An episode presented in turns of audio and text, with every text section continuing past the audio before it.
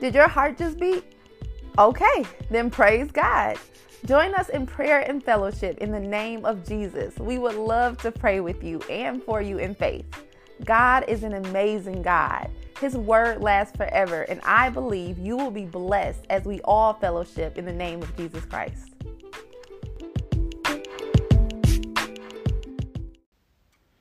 Hi, I pray this message is received well um, because it's been on my spirit for a reason, and I'm blessed to share it.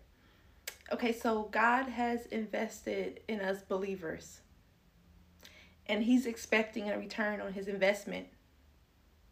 He is, and we better take it seriously because if we don't turn a profit, we're risking eternal life.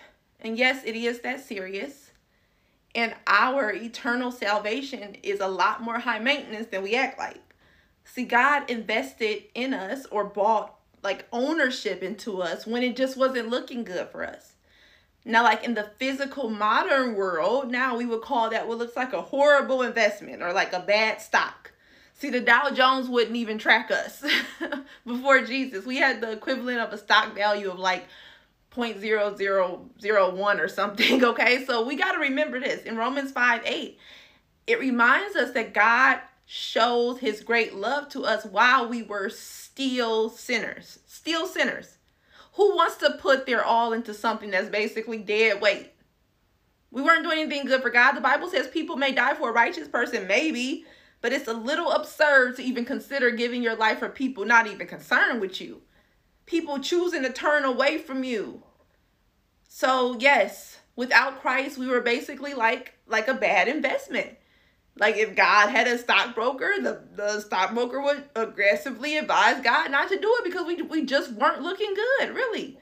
Enjoying sin, not yielding good fruit, rebellious, unstable, not giving a care about eternal life yet. God so much loved the world that he gave his only begotten son so that we could still have a chance. And he gave his all. He didn't just put a little bit into us, not a little investment. No, no, no, no he wanted full ownership of us so much so that he wanted to be the sole investor in us sinners.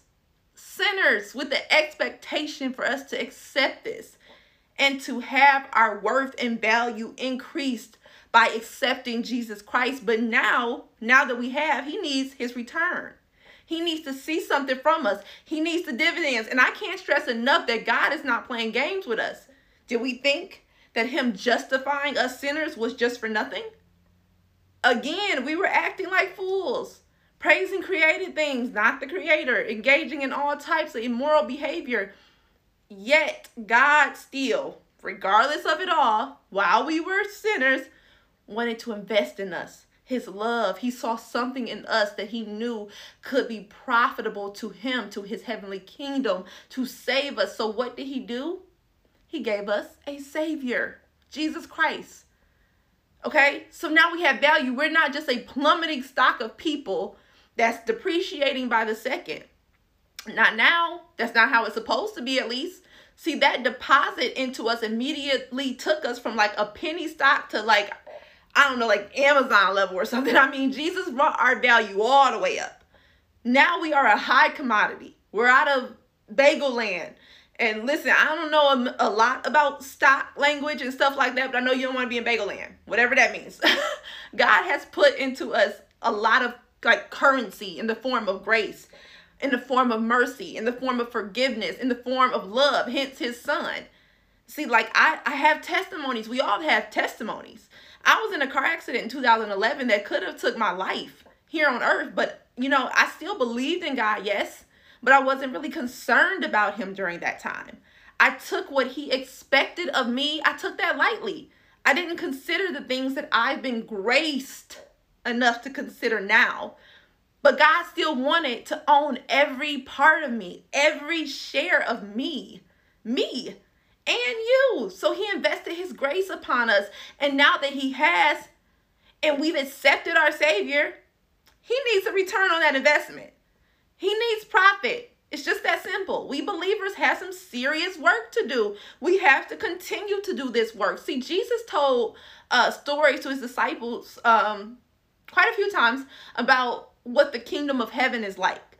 And so um, I'm talking about what God expects from us as far as like profit or return, because Jesus did that. Um, in this particular story, Jesus told was about a man who was going on a long, he was going on a long trip. And before he left, he called his servants to him because he wanted to have him them like oversee his money while he was away. So for anyone not familiar with this story, it starts um, at Matthew 25, 14. But I'll just do a, a summary um, of it for now. So the man wanted his servants while he was away to make him happy and handle his money with care and multiply it. And so he gave one servant five bags of silver. He gave another servant two bags of silver. And another servant he gave one. See, he based the quantity that he entrusted each of them with based on their abilities. He knew them, they worked for him. He saw what each one was capable of doing. Um, he knew their habits, their ways, um, what they could do. He taught them, he, he knew what he was doing. So he goes on this long trip. And while he was away, the servant with five coins went and made some investments. He he he knew what to do, some trades. He made some strategic like you know, hustle moves, flipped it and earned five more coins. Likewise for the servant number two with, with, with two coins. He was on the grind too, so he flipped that too, and he had a total of four. Okay? And it was a done deal, profit right there. They was out there making it happen. But then came to servant number three. And he had a different approach. that servant was entrusted with one coin and decided to dig a hole and bury the coin because he wanted to hide it. So, anyway, when the master finally returned from his long trip, he called each one of them to account for what they had done with his money while he was gone. And the first servant said, You trusted me with five, and I flipped it, and I got you five more. See, I made you a profit, okay? The master said, Well done, my good and faithful servant. You have been faithful over, you know, just a few things. So now I'll allow you to rule. Think about that to rule over many things. And he told him, Enter into the joy of the Lord, share in my joy. This is good and pleasing and truly a cause for celebration to be grateful. Um, he made a great, a great increase. And the same went for servant number two, who was entrusted with two coins. He told the master that he got him two more coins, a wonderful return. And the master was pleased and told him the exact same thing he told servant number one. But then we come to servant number three, okay? and servant number three just wasn't about that, like, you heard say, like making a dollar out of 15 cents. He wasn't about that life. No, no, no. See, turning a profit uh, with what he was entrusted to, it should have been a piece of cake, really. Totally doable, not impossible for him. Because again, the master customized, if you will, uh, each service portion uh, to be able to be increased without any problems because it was based purposely on their abilities to do it. He knew they could. Yet and still, the servant told him that he hid the coin because he knew that his master was tough and demanding and rash. And he said, you reaped where you didn't sow and gathered where you didn't uh, cultivate or prepare. Um, and listen closely here. He said, I was afraid. He said, I was afraid, so I hid it. Afraid, meaning fear had deceived him to doubt what the master trusted him with and expected from him. See, fear made him act in nonsense, foolishness, um, lazy, so much so that he forfeited his reward. The master said, No, no lame excuses. Basically, you're just lazy, you're lazy, and you're wicked because you could have at least, at least put my money in a bank and it would have got some interest and I would have had some type of profit. But instead, he didn't have anything for what he had entrusted his servant with. Um, he didn't enter the joy with the other servants. It could have been a celebration, the same celebration actually, as his fellow servants who had even more than he had to work with. They knew and completed the, you know, assignment, and now they were entrusted with even more responsibilities to rule over more things, but instead that servant was idle, not turning profit, not gaining anything. And the master had that one coin taken from that servant and given to the servant who produced the most profit. He said that listen, this is what was said. Those who use what they are given well, then even more will be added to them.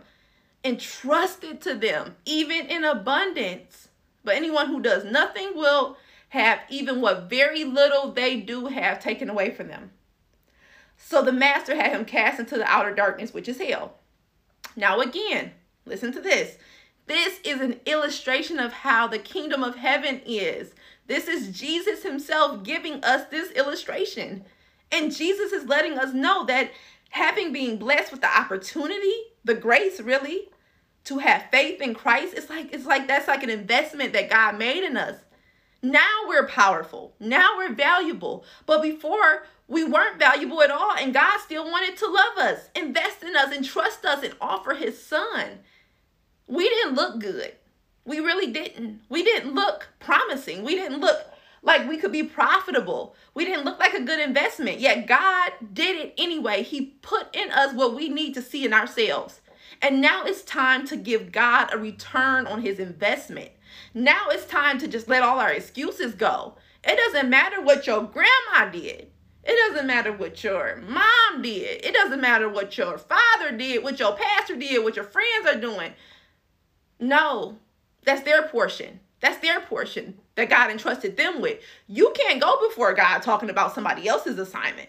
What did you do with what God knew you could profit for Him? What did you do though? Because once you accepted Christ, you gained the ability to multiply, you gained the ability to increase, to profit, to heal, to direct, to uplift, to move in ways that are unearthly. Because we have a divine work inside of us. God even gave each of us a certain portion of faith to get these things done. And with that, we are supposed to do what it says do in um in First Peter because God raised Jesus from the dead, we now live with great expectation. God is expecting us to do big things now. We have an inheritance to get to. See, servant number one and servant number two, they received an inheritance. Servant number three, even with the ability to multiply and give a return, a, profit, he let fear and lack of, of, of wisdom have him separated from God. So, believers, believers, we have to ask ourselves, how are we increasing for God? If we are so much of good stock now, give God the return on his investment and get to work. God did not invest in us all. He didn't give us his son and every fruit of the spirit just for us to like sit back and not go make disciples of all nations. Not to share the gospel. As Jesus said to his disciples in Matthew 28, each of us are valued and expected to give God a return. We have to give him return on his investment by doing his will here on earth to represent and grow the kingdom of heaven on earth is our responsibility to ensure that every single mansion in our father's house is occupied. And remember, there's many mansions. Jesus let us know that in John 14, 2. And that if he said, if it weren't true, then I wouldn't have told you or prepared it for you. But he did, he did prepare it. He did tell us so we have to move differently on this earth. It's not the time for a meek and idle mindset. No, we got to be useful. We got to be profitable to God, to his kingdom, in order to receive his joy and the celebration that is eternal life with him. We got to get this before it's too late. And it's not good enough to just say, I'm good. My faith is intact, so I'm good. Really? Well, like the Bible says, show that by your good works that your faith is intact and turn a profit for God. I'm going to say this again. Okay? Your people, that's not you. Your grandmother is not you. Your pastor is not you. Your spouse is not you. Your children, that's not you.